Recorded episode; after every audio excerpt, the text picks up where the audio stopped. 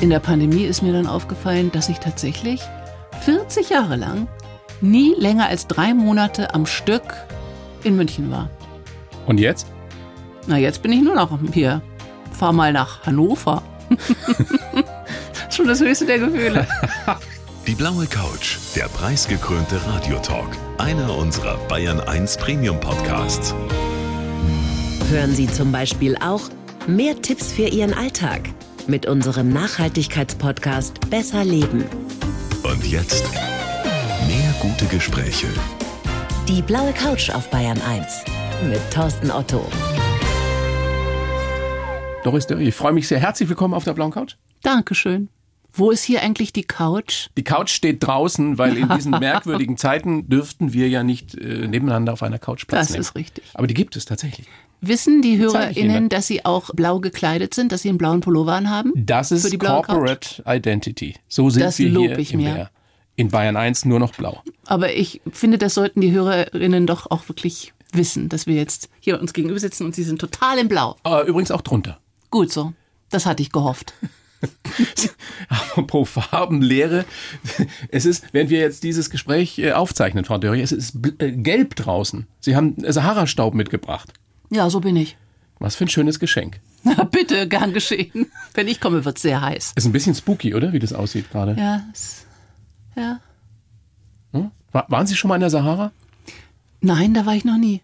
Aber den Staub auf dem Auto kenne ich gut. Gibt's häufiger in München. Ja. Ja. ja, aber so gelb habe ich es noch nie gesehen. Es, ist, es sieht ein bisschen so aus wie durch so eine, diese alten Skibrillen. Ich glaube, Herr Otto, das liegt auch ein bisschen an der gelben Hauswand gegenüber. Zerstören Sie doch nicht meine und unsere Illusion so. Ich hab's noch nie so gelb erlebt. Sie haben mich übrigens vergessen, Frau Dörrie. Wo habe ich sie vergessen? Oh Gott. Sie haben mir vor vielen Jahren, vor vielen, vielen Jahren haben Sie mir mal versprochen, dass ich in einem Ihrer nächsten Filme eine Leiche geben dürfte. Ja, aber ich habe keine Filme mit Leichen mehr gedreht. Daran liegt's. Es liegt nur daran. Der letzte Film in einem Frauenbad gab's auch keine Leiche. Der neueste. Sonst hätte ich sie natürlich sofort eingebaut. Aber das kommt bestimmt. Wäre eine super Leiche. Oh, ganz sicher. Aber ob sie so gut den Mund halten können so lange, weiß ich auch nicht. Das wäre ein Versuch wert. haben Sie sich schon mal vorgestellt, ganz konkret vorgestellt, wie es wäre oder wie es sein wird, tot zu sein? Wie sich das anfühlt, ob sich's anfühlt? Ja, tatsächlich. Ich habe, als mein Mann so krank wurde, habe ich einen Kurs gemacht, äh, Sterbebegleitung. Und da war eine der Übungen, dass man sich selbst vorstellen sollte, wie man stirbt und auf was man dann Wert legen würde und was man dann gerne wollen würde und was nicht. Das war sehr, sehr lehrreich. Da habe ich zum Beispiel gelernt, dass Kinder, die weinend sich über einen werfen und neben einem sitzen und einen auch wirklich physisch so festhalten, dass man das vielleicht gar nicht so gerne hat, wenn man stirbt. Aber was weiß man schon? Also das sind alles natürlich Annahmen, die dann auch ganz anders ausgehen können, wenn man selber dran ist. Aber ja, da habe ich mir das ein paar Wochen lang jeden Tag vorgestellt bei diesem Seminar. Es gibt einen ganz tollen englischen Romantiker, also einen Dichter, Percy Shelley. Weiß nicht, ob Sie den kennen. Von dem gibt's so ein Todespoem, ein Todesgedicht. Und da lautet eine Zeile, He's not dead, he does not sleep, he is just awakened from the dream of life. Also er ist nicht tot, er schläft nicht, er ist nur gerade aufgewacht aus diesem Traum, den wir Leben nennen. Das finde ich so unglaublich tröstlich. Weiß ich, wie ich drauf komme, aber ein toller Satz, oder? Ja, es erinnert mich an einen Satz meiner Tochter, der mich umgehauen hat. Da war sie, glaube ich, erst vier. Da hat sie ganz dezidiert gefragt, woher wissen wir, wann wir wach sind und wann wir tot sind? Wow. Ja, okay. Da hatte ich keine gute Antwort drauf. Was da passieren wird, werden wir erst wissen, wenn es uns selbst passiert. Es möge noch möglichst lange hin sein. Wann fühlen Sie sich denn am lebendigsten, Frau Dörrie? Ach, so viel wie möglich und sehr oft. Am lebendigsten, das kann ich jetzt so einfach gar nicht sagen, aber ich bemühe mich schon auch sehr darum, immer wieder in so ein Gefühl von Lebendigkeit zurückzukommen. Und das hat doch auch oft mit Schreiben zu tun, glaube ich. Es hat natürlich sehr viel auch mit Menschen zu tun und mit Familie zu tun, Freunden zu tun und Fahrradfahren zu tun und allen möglichen Tulpen zu tun. Aber dieser Prozess des Schreibens, der bringt mich doch sehr schnell und sehr verlässlich immer wieder an diesen Punkt des Lebendigseins. Das fällt vielen von uns ja gerade nicht so leicht, sich wirklich lebendig zu fühlen. Was beschäftigt Sie denn mehr? Der Krieg, der Angriffskrieg Russlands in der Ukraine oder die nach wie vor bestehende Pandemie? ach, die Pandemie war irgendwie so gestern, hat man das Gefühl, wir Ja, dachten, gefühlt, es wäre die ne? größte Krise und jetzt stellt sich raus, Pustekuchen, das war noch gar nichts. Das ist natürlich schwer zu verkraften, das finde ich schon, dass das sehr schwer ist gerade. Und wir alle sind wahrscheinlich im Moment in so einem Zustand zwischen Hoffen und Bangen, dass wir nicht wissen, wie es weitergeht. Das hat der Mensch nicht gern. Das hat er gar nicht gern, wenn er nicht weiß, wie es weitergeht. Weil wir so ungern Kontrolle verlieren. Das ist wahrscheinlich wirklich unsere sehr menschliche Eigenschaft. Wenn wir die Kontrolle verlieren, dann wird uns sehr, sehr unwohl. Dann bekommen wir Angst. Also alles, was wir tun, ist doch darauf ausgelegt und angelegt, Kontrolle zu haben. Auf eine vermeintliche Sicherheit, die es ja sowieso nicht gibt im Leben. Ja, Sicherheit, aber auch über unser Auftreten, unser Aussehen, unseren Platz im Kleinen wie im etwas Größeren. Wir versuchen ständig die Kontrolle zu behalten, zu erlangen, wiederzubekommen.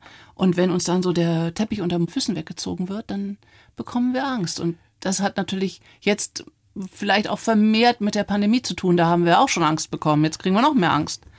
Und deshalb müssen wir uns wahrscheinlich dringend Techniken gegen die Angst überlegen. Können wir ja gleich ausführlich drüber sprechen. Hängt ja auch mit Ihrem Buch zusammen in gewisser Weise. Die Heldin reist, über das wir gleich eben sprechen werden. Diese Zeit, diese unsichere Zeit, diese wahnsinnige Zeit bringt ja auch, habe ich das Gefühl, in vielen Menschen das Schlechteste, in vielen aber auch das Beste zum Vorschein. Beispiel jetzt diese unglaublich mutige Frau beim russischen Fernsehen. Marina Osjanikova. Marina Osjanikova. Das ist wirklich erstaunlich, was diese Frau da geleistet hat. die sich während einer Live-Nachrichtensendung im Hintergrund mit einem Schild hingestellt hat. Stopp den, Stopp Krieg. den Krieg. Und Putin belügt euch. Das ist Propaganda. Und die stellt natürlich uns allen sofort die Frage, sehr direkt die Frage, würdest du das auch machen? Und ich für mich muss doch, glaube ich, leider sagen, nee, den Mut hätte ich nicht, denn es ist völlig klar, diese Frau wird für viele Jahre ins Gefängnis wandern. Und das wusste sie vorher. Sie hat zwei kleine Kinder, glaube ich. Und sie will halt nicht, dass die Kinder in einer Diktatur aufwachsen. Und das auf sich zu nehmen, das ist wirklich bravourös und heldenhaft. Das ist eine Heldin, diese Das Frau. ist eine Heldin, ja. Ja, weil sie sich wirklich wissentlich opfert. Sie haben sich sehr intensiv in Ihrem neuen Buch, Die Heldin reist, damit auseinandergesetzt, was es eben heißt, sich den eigenen Ängsten zu stellen, was Mut ist, äh, wo, worum es wirklich geht, wenn man sich den Unsicherheiten aussetzt. Ist das denn immer etwas, was gut ist, sich dem Ungewissen auszusetzen? Wächst man als Mensch immer daran? Naja, die, diese Heldengeschichte, die ich da versuche zu untersuchen, diesen Monomythos des Helden, die, dieser Monomythos funktioniert immer gleich und der Ausgangspunkt ist schon immer der, dass der Mensch aus dem Haus gehen muss, denn sonst kann er kein Held werden. Wenn er zu Hause bleibt, dann ist er ein Muttersöhnchen, ein Schisser, ein Weichei und dann gibt es auch keine Geschichte. Wer zu Hause bleibt, hat nichts zu erzählen. Und das ist natürlich alles sehr, sehr männlich konnotiert, was man auch an diesen Wörtern wie Weichei und Schisser und so weiter merkt. Und der Held. Aber eins bleibt für uns alle doch, glaube ich, gleich, egal ob Männer oder Frauen und alles, was dazwischen ist. Wir müssen schon den Schritt aus dem Haus wagen, sonst passiert auch nichts. Und sonst können nicht, wir selbst nicht wachsen, sonst gibt es keine Geschichte, aber sonst können wir auch nicht in Kontakt kommen mit anderen. Dazu müssen wir aus dem Haus gehen. Ihre Ängste, die Sie als junge Frau logischerweise, wie die meisten von uns hatten, vielleicht sogar ein paar mehr, werden die denn weniger mit den Jahren? Eher andersrum. Ich hatte ja überhaupt keine Angst, das war ja das Seltsame. Das verstehe ich jetzt in der Ach, die Retrospektive. kommen jetzt erst. Oh so Gott. langsam kommen sie. Als ich sehr jung war, hatte ich überhaupt keine Angst.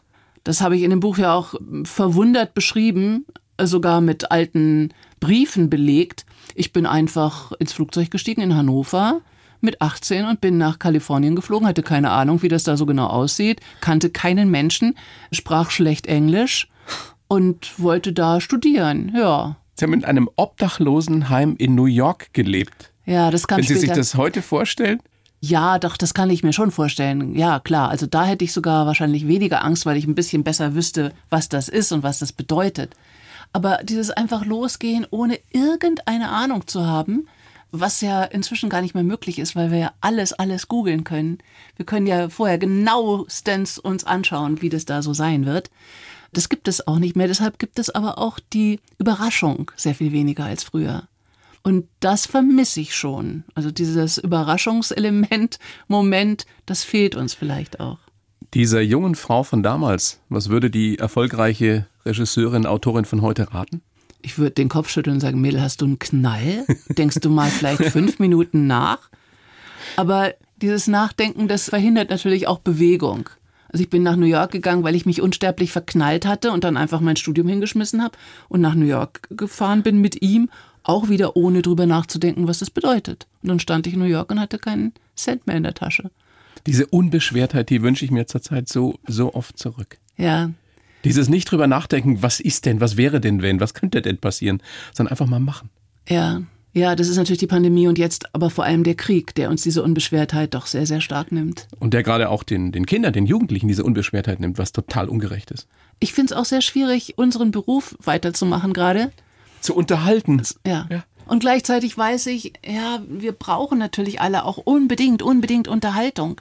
Denn wenn wir uns nicht mehr erheitern, äh, unterheitern lassen und auch nicht mehr lachen und, und uns wirklich das alles verwehren, dann haben wir ja auch Putin schon zu einem großen Teil wieder etwas gegeben, hat er uns gefangen genommen. Und das dürfen wir ihm natürlich auf gar keinen Fall gestatten. Also wir müssen dann fast darauf bestehen, dass wir uns auch unterhalten, dass wir ab und zu auch Spaß haben. Dass auch wir dass wir reisen, reisen? Ist das etwas, was wir gerade tun sollten, wenn wir es können? Naja, da spricht nun gerade wieder die Inzidenz dagegen, oder? Ah, Irgendwas ist immer. Ending. Irgendwas ist immer. Entweder Krieg oder Pandemie oder beides.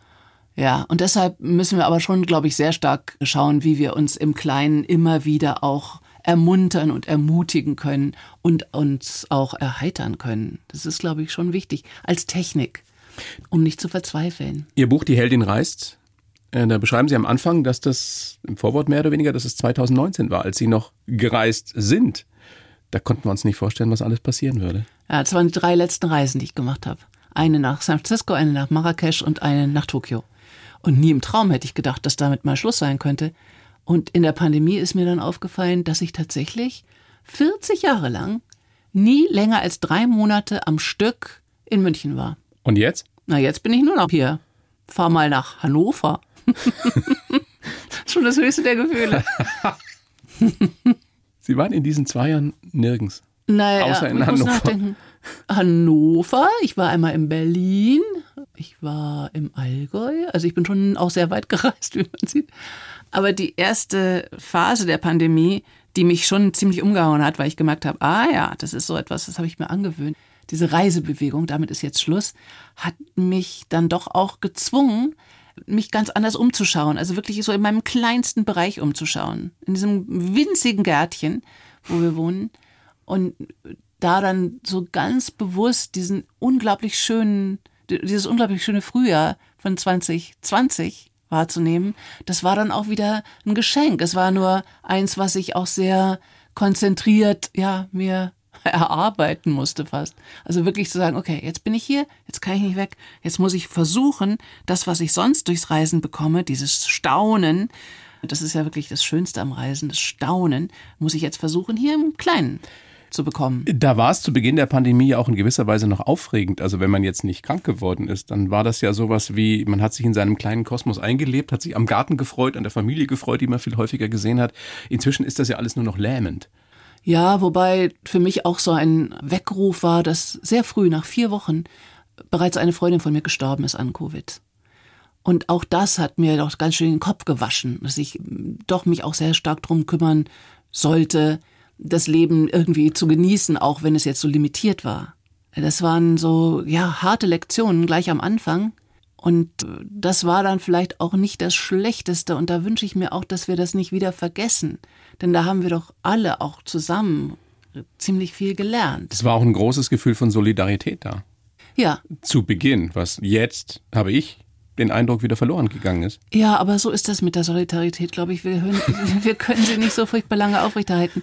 Und jetzt helfen wir auch wieder so sehr mh, mm, begeistert und mit großem Herzen. Das ist auch wieder wunderbar zu sehen. 2015 war ich sehr lang dabei hier am Bahnhof.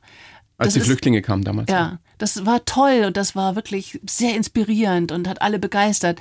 Und es ist aber immer klar, das können wir nicht sehr lange durchhalten. Und auch da müssen wir uns früh Techniken überlegen, wie wir das dann doch lange, lange weitermachen können. Dass wir nicht irgendwann enttäuscht werden und erlahmt sind und mehr Dankbarkeit erwarten und auch dann entsetzt sind, dass natürlich nicht alle Menschen, die flüchten, jetzt irgendwie Engel sind, sondern da gibt es natürlich auch das sind welche ganz dabei. normale Menschen, wie wir auch, Eben. mit allen Schattenseiten, Ja, genau. die da so zum Menschsein dazugehören. Es ist ein tolles Buch. Es sind Erinnerungen, es sind Geschichten von eben, Sie haben es angesprochen, Frau Dörrie, drei Reisen nach San Francisco, Tokio und Marrakesch. Ein spontanes Gefühl zu diesen drei Orten, zu San Francisco.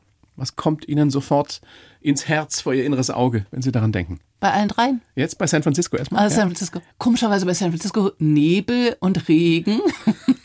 Und eine Golden Gate Bridge, die man nicht sieht. Eine Golden Great Bridge, die man nicht sieht. Also Kälte, die man überhaupt nicht erwartet. Ich habe selten so gefroren wie in San Francisco, weil ich auch nie die richtigen Klamotten dabei hatte. Ich war ja ein bisschen weiter weg in Stockton und nicht in San Francisco, wo ich studiert habe. Und da war es immer brütend heiß, wirklich so um die 40 Grad. Und wenn man dann nach San Francisco fuhr, wurde es plötzlich so kalt und scheußlich wie in Hannover. Schon wieder Hannover. Der Mittelpunkt des Lebens von Doris Dörrie gerade, Hannover. Und es war immer ein Schock, weil ich dachte, ich bin in Kalifornien. Was ist denn das jetzt? Tokio. Spontane Assoziation. grüner Tee und Onigiri. Onigiri sind diese dreieckigen Reisbälle, die man inzwischen sogar hier auch bei uns kaufen kann. Die sind aber meistens relativ schlecht. Und davon ernähre ich mich eigentlich immer in Japan, denn die gibt's in jedem kleinen Supermarkt. Die und diese tollen Eier-Sandwiches. Und die und grüner Tee, das ist für mich so ein Ankommen auch in Japan. Das muss ich sofort haben, wenn ich ankomme. Und dann bin ich auch da, wenn ich diesen Tee rieche, diesen grünen Tee rieche und in so ein Onigiri beiße. Ja, und wirklich viel sitzen und staunen. Ich habe sehr viel rumgesessen in Japan, überall, auf irgendeinem Stein, in einer Bank, auf einer Bank, überall. Und habe zugeschaut und habe versucht zu begreifen, wie die Menschen sich da bewegen, wie sie aussehen, was sie so tun, wie sie durch ihren Alltag kommen. Dieses Reisen hat doch oft für mich gar nicht so viel mit Bewegung zu tun, sondern mit Zuschauen. Mit Gucken, mit Neugier. Ja, ja. War das eine spontane Liebesgeschichte mit Japan? Das erste Mal gleich schockverliebt? Ja, das kam durch meinen ersten Film, mit dem ich eingeladen worden war, ganz posch und edel nach Tokio zum International Film Festival und da wurde ich auch wirklich hofiert und ähm, zu diesen Festivalveranstaltungen ständig gefahren und zu Partys und hatte einen eigenen Chauffeur mit weißen Handschuhen. Es war überwältigend, denn auch da war ich noch sehr jung. Und dann irgendwann dachte ich, ich sehe dieses Land ja gar nicht. Ich sitze im Kino. War das damals mit Männer und bin schon? Nee, das war mit Mitten ins Herz. Das war lange vor Männer, mein allererster Spielfilm. Okay. Mitten ins Herz. Ich sitze hier im dunklen Kino, ich will das Land sehen. Und dann bin ich wirklich losgefahren und wusste nicht wohin, weil ich nichts lesen konnte. Und bin dann immer weitergefahren und war wirklich schockverliebt, aber auch in dieses Gefühl, mich komplett zu verirren, aber nicht in Gefahr zu geraten. Weil man das nicht tut in Japan. Japan ist wirklich ein Land mit einer sehr niedrigen Kriminalitätsrate. Auch wenn du als Frau alleine in Ja. speziellen äh, Gegenden von Tokio durch die Ja. Gegend läufst, passiert dir nichts? Nein. In Japan, in der U-Bahn, das hat mich immer fasziniert, da kommen die Geschäftsleute abends rein und es ist sehr eng, wie man weiß. Und dann nehmen die ihre Brieftaschen alle raus und legen die oben auf die Gepäckablage in der U-Bahn. Bitte? Ja. Und da kommt nichts es weg? weil es Ja, ja. sonst zu eng ist. Nö, die kommen nicht weg. Und dann habe ich mir gedacht, man müsste so ein Programm machen für Taschendiebe weltweit. Die müssen in Tokio mit der U-Bahn fahren und dürfen diese Brieftaschen nicht nehmen. Ich glaube, die würden durchdrehen. Ein schönes Bild, das da gerade entsteht, glaube ich. die da gucken und die, die Finger zucken und sie sagen, das kann doch nicht wahr sein. Sie, ich bin hier im Paradies und darf nicht. Darf nicht die rein. verbotene Frucht. Marrakesch. Spontan würde ich sagen, ein unglaublich romantischer Ort. Ja, das täuscht natürlich. Es ist auch ein sehr harter Ort. Denn natürlich hat Marrakesch mit vielen Problemen oder Marokko mit vielen Problemen zu kämpfen und es gibt da natürlich auch Armut und es gibt ähm, sehr viele Menschen, die da ein sehr hartes Leben führen. Und dieses touristische Marrakesch, das Marrakesch der Farben und des Orients und der Gerüche und all dieser Dinge ist natürlich ein sehr, sehr großes Klischee, was ich versucht habe in dieser Geschichte auch zu untersuchen. Aber natürlich findet es dann auch statt, also diese Überwältigung durch, also mir fallen jetzt wirklich so spontan diese Berg von Orangen ein auf so einem grünen Teller in einem Riad, wo eine kleine Wasserfontäne vor sich hin sprinkelt. Das sind alles sehr romantische Bilder, die man da erlebt, aber die man natürlich auch deshalb findet, weil man sie auch so sucht. Man kann dann auch ein ganz anderes Marrakesch wahrnehmen, was halt sehr viel unromantischer ist. Sie haben dort etwas erlebt mit einer Freundin zusammen, was ich bemerkenswert fand, dass Sie es auch zugegeben haben, dass Sie es so geschildert haben. Sehr, sehr persönliches Buch ist das auch geworden. Sie sind da mit einem Fahrer unterwegs im Atlasgebirge. Erzählen Sie selbst, was passiert ist. ja, ich habe versucht, meinen eigenen Vorurteilen auch immer wieder auf die Schliche zu kommen. Was ich auch interessant finde, was in meinem Gehirn so alles schlummert an Mist.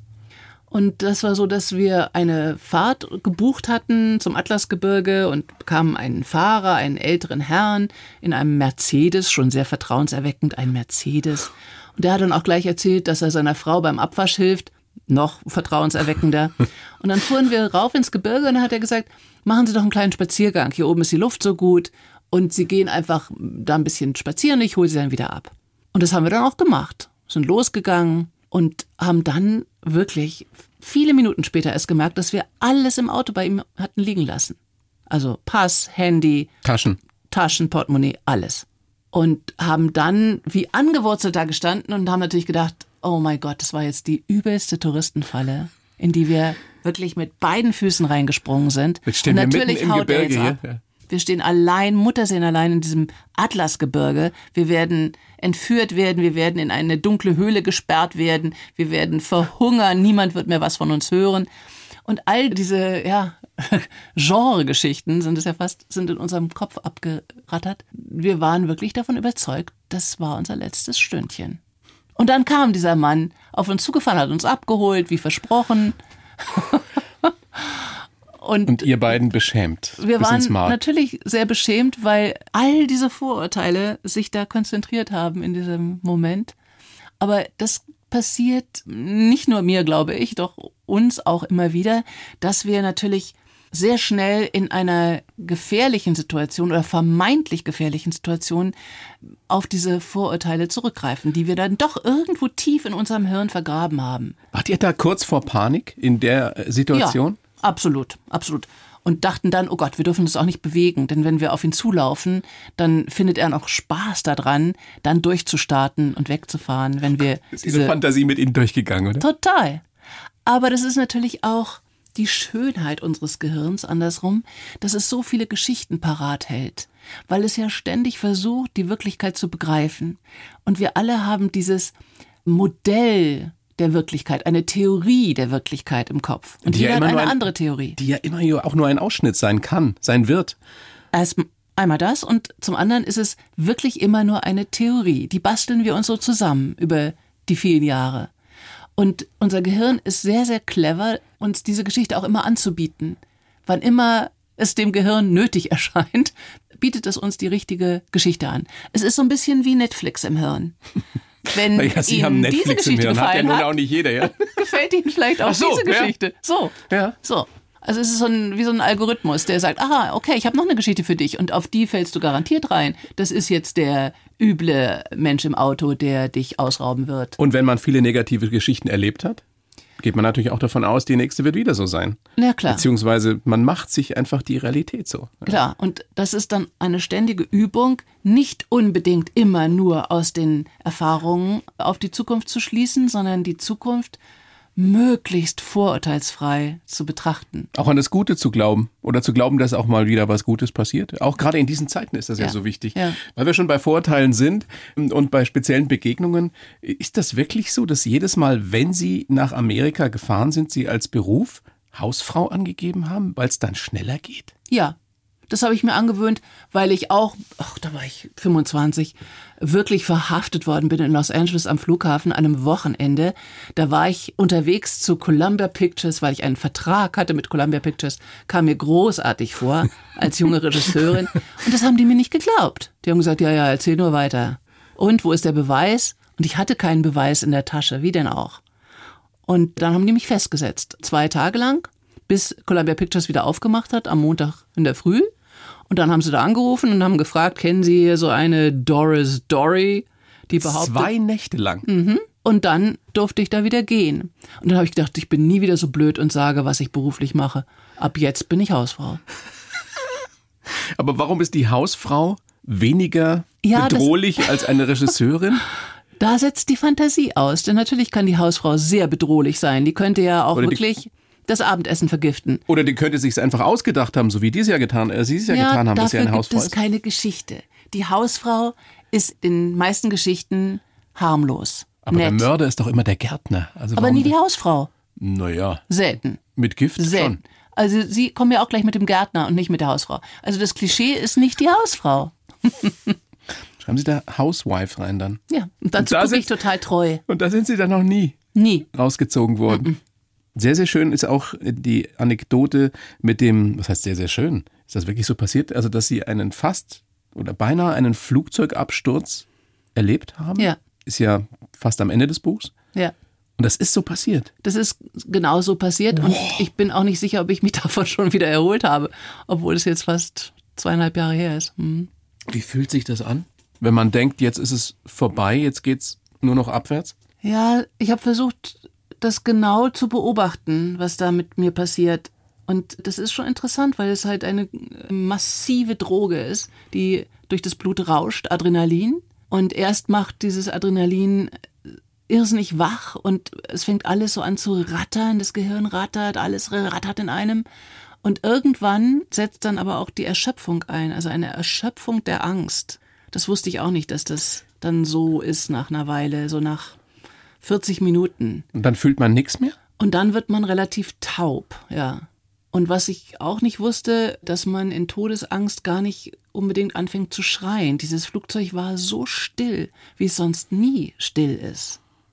Hat sich keiner mehr gerührt, keiner mehr irgendwas gesagt, keiner geschrien, nichts mehr. Wie lange hat es gedauert bis zur Landung? Fast, also über zwei Stunden, weil, und das war dann diese Lähmung auch, das Benzin musste erst abgelassen werden, sonst hätten wir gar keine Chance gehabt zu landen, weil man zu schwer ist mit all dem Benzin. Aber dieses Benzin musste vorbeigelenkt werden an den brennenden Triebwerken. Und ihr wusstet auch nicht, ob ihr die Notlandung dann überleben Nein, würdet. nein, natürlich Was hat der nicht. Captain gesagt? Der hat ganz langsam gesprochen und hat gesagt, ich bin mir der Situation bewusst. und da hat man schon gemerkt, ah ja, okay, da setzt jetzt so sein Training ein. Wenn es ganz schlimm wird, ganz langsam sprechen. Also, Herr Otto, wenn Sie dann mal irgendwann anfangen, ganz langsam zu sprechen, mache ich mir dann Sorgen. Dann müssen Sie sich Sorgen machen. Aber Sie haben es ja Gott sei Dank überlebt. Ja. Ist das eine Situation, die Sie künstlerisch ausschlachten wollen würden, weil das ja etwas ist, was nicht viele Leute erlebt haben? Ja, ich habe es jetzt aufgeschrieben. Ja. Ob das jetzt Ausschlachten ist, weiß ich nicht. Ähm, Für einen Film meine ich. Ach, ich weiß nicht, ob ich Lust habe, ein Flugzeug fast Absturz zu drehen. Weiß ich nicht. Hm. Also im Moment glaube ich nicht. Es aufgeschrieben zu haben, reicht jetzt erstmal auch. Es ist wirklich ein tolles Buch, weil man es nicht nur gut lesen kann, das ist ja bei Ihnen immer so, sondern weil man auch vieles an sich selbst entdeckt, womit man sich vielleicht mal etwas intensiver beschäftigen sollte. Was sich denn den, zum Beispiel? sich den Ängsten zu stellen. Ach so. den kleinen oder größeren, die wir ja alle so haben. Und ich glaube, dass ganz viele, speziell viele von uns Männern, eher verdrängen, als sich dem zu stellen. Und das wird gerade in diesen Zeiten jetzt, wenn man äh, befreundete Psychiater, Psychiaterinnen fragt, ist es ein Thema, das noch viel mehr auf uns zukommen wird. Die Ängste und wie die Menschen damit umgehen. Ja. Beziehungsweise sie einfach nur verdrängen. Naja, es ist, gibt aber so einen seltsamen Zusammenhang. Je sicherer wir leben und je mehr wir planen können, umso größer wird die Angst. Umso mehr Angst haben wir. Was zu verlieren. Etwas zu verlieren, aber auch etwas zu erleben, mit dem wir vorher nie Kontakt hatten. Also zum Beispiel wirklich unsere große Angst vorm Tod hat schon damit zu tun, dass wir dem Tod so selten begegnen. Und auch, dass wir so gerne leben. Ich glaube, Menschen, die, die besonders gerne leben, haben auch besonders viel Angst vorm Tod. Da bin ich gar nicht so sicher, ob der Zusammenhang so Nee? ist. Nee, ich glaube eher, dass wir, weil wir so wenig Umgang damit haben und uns so sehr fürchten, den Tod immer mehr abwehren und daraus resultiert immer mehr Angst. Also der Zusammenhang zwischen Lebenslust und Tod, der ist eher andersrum, dass in dem Moment, wo wir begreifen, was das ist und ihn auch gesehen haben, dass wir dann vielleicht umso lebenslustiger leben. Weil wir wissen, wie schnell es vorbei sein kann. Ja, genau. Weil er uns halt wirklich immer lehrt, enjoy it while you can. Enjoy it while you can. Aber wir haben uns eben sehr stark angewöhnt, dass wir die übernächste Reise wieder reise, im übernächsten Jahr planen und genau wissen, dahin soll es gehen und dann machen wir das und dann machen wir das und dann machen wir das. Und das ist schon ein ständiges Verschieben von Freude in die Zukunft. Das ist vielleicht nicht so gut. Und im Moment. das ist es mit Sicherheit nicht. Und Naja. deswegen ist es, glaube ich, auch gerade im Moment so wichtig, dass man trotzdem auch den Moment genießt, wenn man ihn denn hat, den schönen. wenn man ihn dann hat. Und vorhin haben Sie gesagt, dass uns diese Zeit äh, doch auch immer wieder überrascht, weil es auch so viel Gutes und Tolles gibt, was in dieser Zeit entsteht. Und ich glaube, jetzt muss ich nochmal den Namen von dieser Heldin sagen, Marina Ovsjanikova, diese Frau, die dann wirklich diese Initiative ergriffen hat. Die hat sich so ein Schild gepinselt, anscheinend ganz schnell. Wie hat die es überhaupt geschafft, mit dem Schild dann ins Studio reinzukommen? Weil sie da gearbeitet hat. Sie ist Redakteurin, genau. Trotzdem musste sie ja irgendwie ins Studio. Das ist ja gar nicht so einfach, wie wir wissen, wenn man da nicht direkt was zu tun hat. Das muss sie sich sehr genau vorher überlegt haben. Mit wie viel Herzklopfen ist sie da reingegangen? Sie hatte nur sechs Sekunden Zeit, um dieses Transparent zu entrollen und in die Höhe zu halten. Dann versucht sie auch noch, es besser irgendwie vor die Kamera zu halten, damit man es wirklich lesen kann.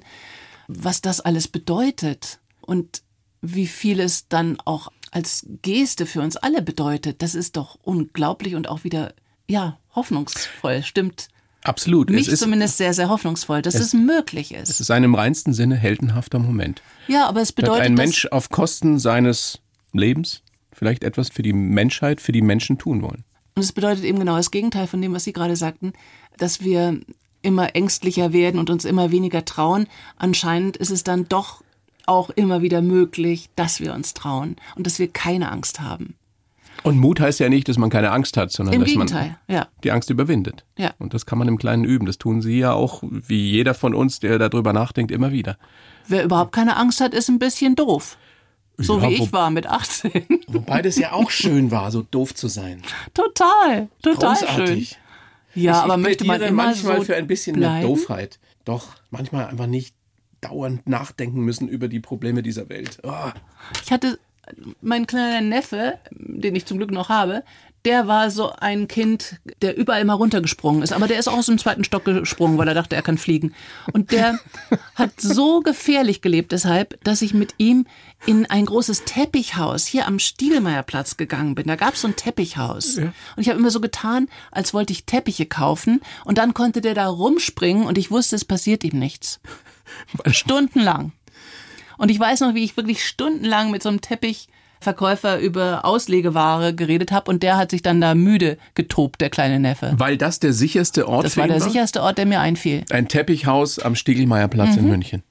Da konnte man sie des Öfteren dann beobachten. Aber der war verblüffend, weil er nie drüber nachgedacht hat, was passiert mir. Ja, so ist das.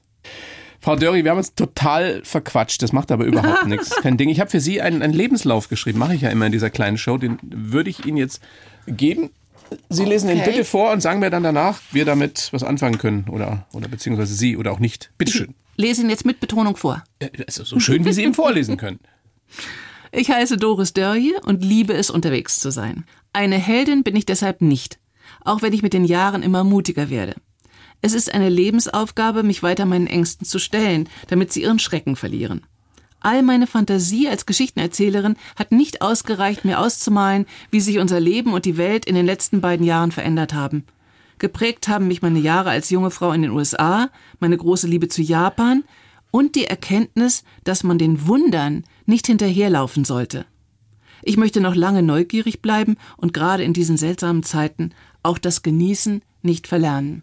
Herr Otto, ich könnte es nicht besser, Ja, doch, doch. Da können Sie es besser, aber wir können damit arbeiten, oder? aber total. Sehr schön.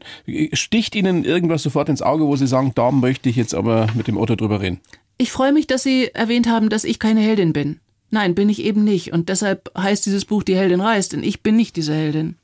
Ich habe versucht, das zu untersuchen, was das bedeutet, ein Held zu sein, eine Heldin zu sein.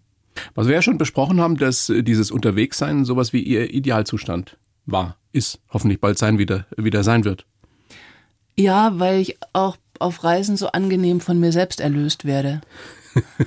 Dadurch, dass ich äh, mich so um meine Umgebung kümmern muss und auf sie mich einlassen muss, wenn sie fremd ist, und das finde ich ja immer am schönsten, wenn es besonders fremd ist, bin ich so schön abgelenkt von mir selber. Ich brauche nicht mehr nachzudenken. Ich brauche mich nur noch auf die Gegenwart zu konzentrieren, was ja der erstrebenswerte Zustand überhaupt ist. Wirklich jetzt in diesem Augenblick wirklich präsent zu sein.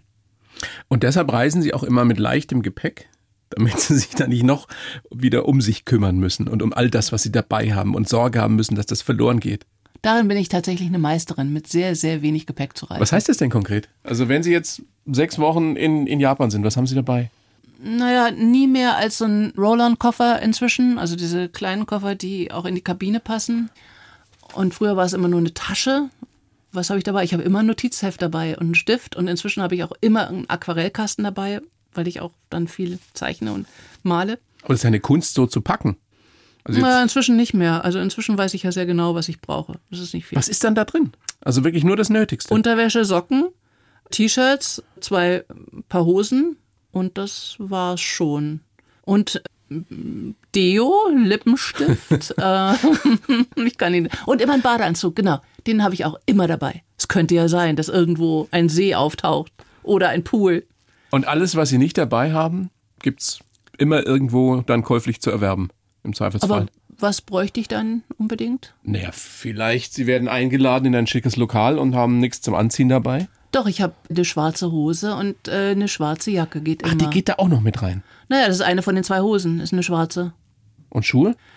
Ja, Schuhe, das sind Turnschuhe, mit denen kann man eigentlich auch überall auftauchen. Oder ich habe das immer gemacht, egal wo. Sind Sie da echt so entspannt? Ja. So uneitel. Nö, ich bin überhaupt nicht uneitel. Lippenstift. Nein, das bin ich wirklich nicht. Ich finde, ich sehe dann auch ziemlich gut aus in meiner, in meiner reduzierten Montur. Ja, Selbstbewusstsein ist alles oder vieles zumindest im Leben. Weil wir jetzt gerade schon bei Japan, bei, bei Tokio waren. Das ist ja ein Land, in dem man unglaublich genießen kann. Sie haben vorhin erzählt, Sie haben so ein Ritual, was Sie, was Sie sich da zu essen kaufen, wenn Sie da ankommen. Sagen Sie es nochmal, die? Onigiri, das ist Onigiri, diese Reisball. Mhm. Aber das, das Land bietet Nicht Reiswein. Haben Sie gerade Reiswein gesagt? ja... Nein, Reisball, Ah, okay. Reisbällchen. Okay. Ich nuschel manchmal so. Nee, ich dachte, Sie dachten, ich schütte mir sofort einen Reiswein rein. Könnte auch sein. Könnte man ja dazu trinken. Sake trinke ich sehr gerne. Ja. Aber es ist ja ein Land, das kulinarisch irrsinnig viel zu bieten hat. Naja, das ist auch ein Klischee. Wir haben bei all den Arbeiten, ich habe ja vier Filme, glaube ich, gedreht in Japan. Oder noch einen mehr? Nee, ich glaube, es waren vier. Eigentlich immer nur Nudelsuppe und Reisbällchen gegessen. Denn Warum Sushi denn? ist eine sehr besondere Angelegenheit. Ja. Ist auch teuer. Also das gibt's äh, dann vielleicht mal zum Abschlussfest, aber nicht jeden Tag. Gar nicht, überhaupt nicht. Und das äh, essen auch die JapanerInnen nicht jeden Tag. Mhm. Wie ist es bei Ihnen? Sie sind ja eine Frau, die, wie ich mir habe sagen lassen, sehr, sehr gut kochen kann. Sehr, sehr gut. Wenn es so einen richtigen schönen Abend im Hause Dörrie gibt, wie sieht das Menü in etwa aus? Ach, das hat es schon so lange nicht gegeben. Inzwischen habe ich eine riesige Tischdecke bestickt, weil ich immer noch darauf warte, dass ich so viele Leute mal wieder einladen kann. Jetzt weiß ich im Moment gar nicht, wie unsere Kontaktbeschränkungen sind. Haben wir überhaupt noch welche? Ich weiß es im Moment Doch nicht. jetzt aufgehoben, Aber- oder? Sind die nicht heute aufgehoben worden? Heute oder schon? heute ab morgen? Ah, okay. so ab Aber dann kriegen wir wieder neue. Ne, das, kommt war ja immer das alte noch. Spiel. Aber ich glaube, man darf sich jetzt wieder mit zehn Leuten, darf man sich auf jeden Fall treffen. Ah, okay, dann wäre es ja Teil für die Tischdecke. Na gut, aber auf jeden Fall, was ich wirklich gerne mache und was ich auch übernächste Woche wieder machen werde, weil ich es so lange nicht machen durfte und konnte, ist Nabe. Nabe ist fürs Kochen sehr angenehm. Das ist nämlich eigentlich nur ein Topf mit Suppe auf so einem Campingkocher, sehr japanisch, es muss ein Campingkocher sein, auf dem Tisch. Und dann wirft man alles Mögliche da rein. Also man wirft auch Fisch und Fleisch zusammen da rein. Und Okay. Gemüse und Tofu und Nudeln. Und das ist wie so eine Art Fondue, japanisches Fondue.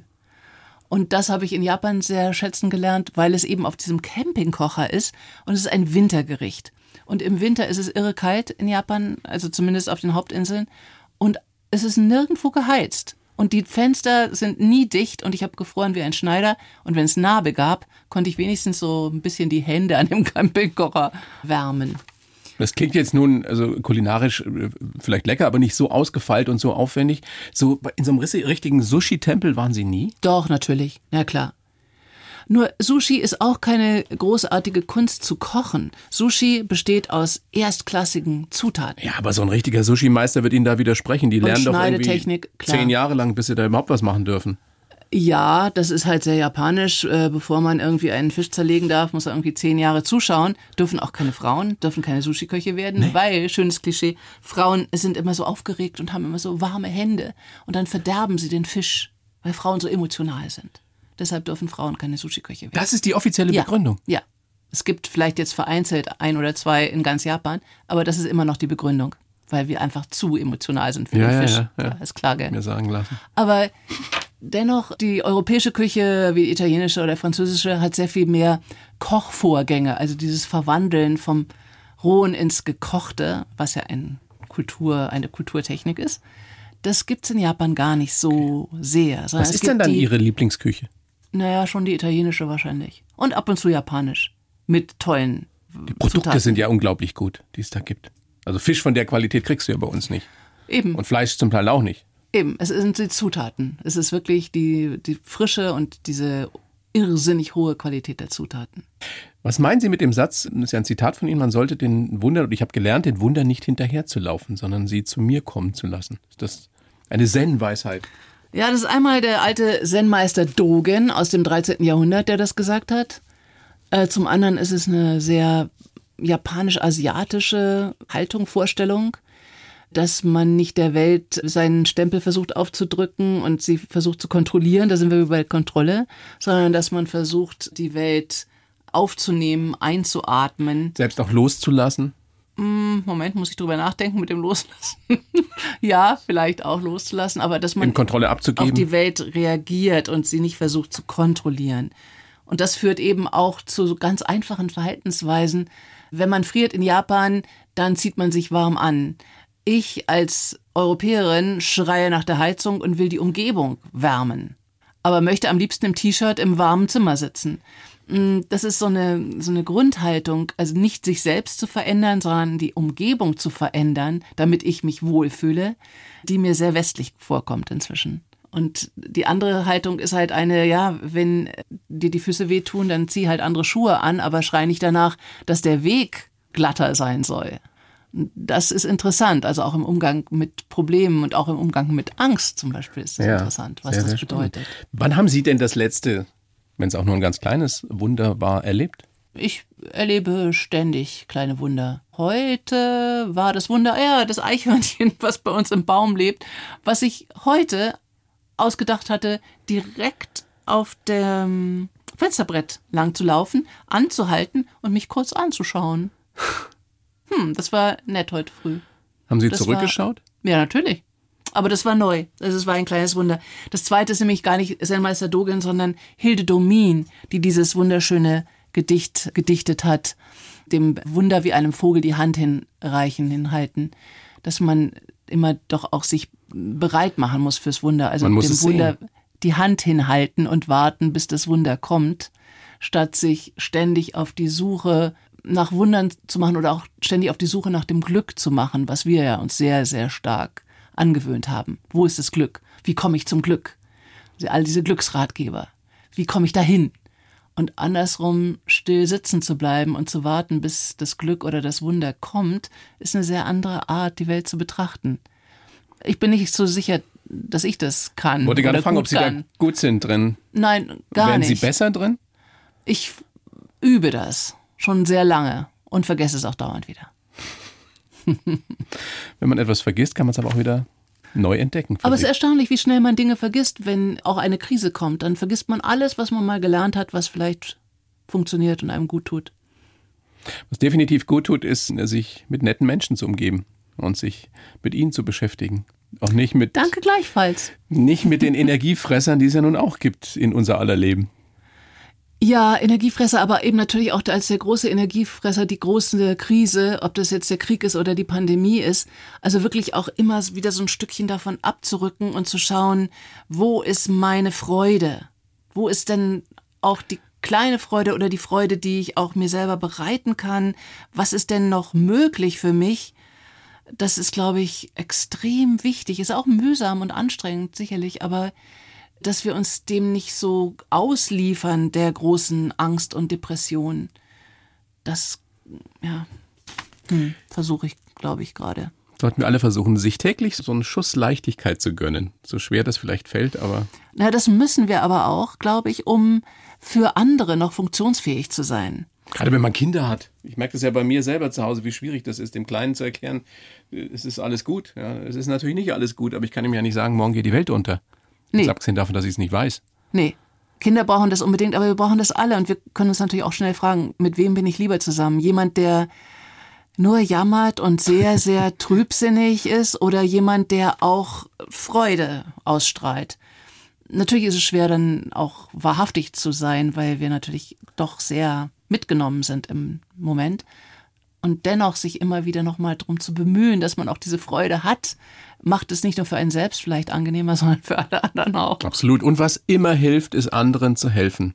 Auch wenn es nur im ganz Kleinen ist. Es kann nicht jeder Flüchtlinge aufnehmen, verstehe ich total, aber man kann ein bisschen was tun. Kann jeder von uns. Ja, da muss man auch so ein bisschen aufpassen, dass man sich nicht selber damit auch ähm, aufwertet durch dieses Helfen. Auf der anderen Seite, warum, denn warum nicht? nicht? Genau, genau, warum nicht? Warum nicht ist ein schönes Schlusswort. Frau Dörrie, großes Vergnügen, wie steht's? Tolles Buch, Die Heldin reist. Vielen Dank. Wir haben gelernt, die Heldin sind nicht Sie, aber in gewisser Weise sind Sie schon auch. So eine kleine Heldin sind Sie schon auch. Sie auch. Dankeschön. Danke. Danke. Vielen Alles Dank. Gute. Bleiben Vielen Sie Dank gesund. Ihnen auch. Danke. Dankeschön. Die Bayern 1 Premium Podcasts. Zu jeder Zeit, an jedem Ort. In der ARD Audiothek und auf bayern1.de. Bayern 1 gehört ins Leben.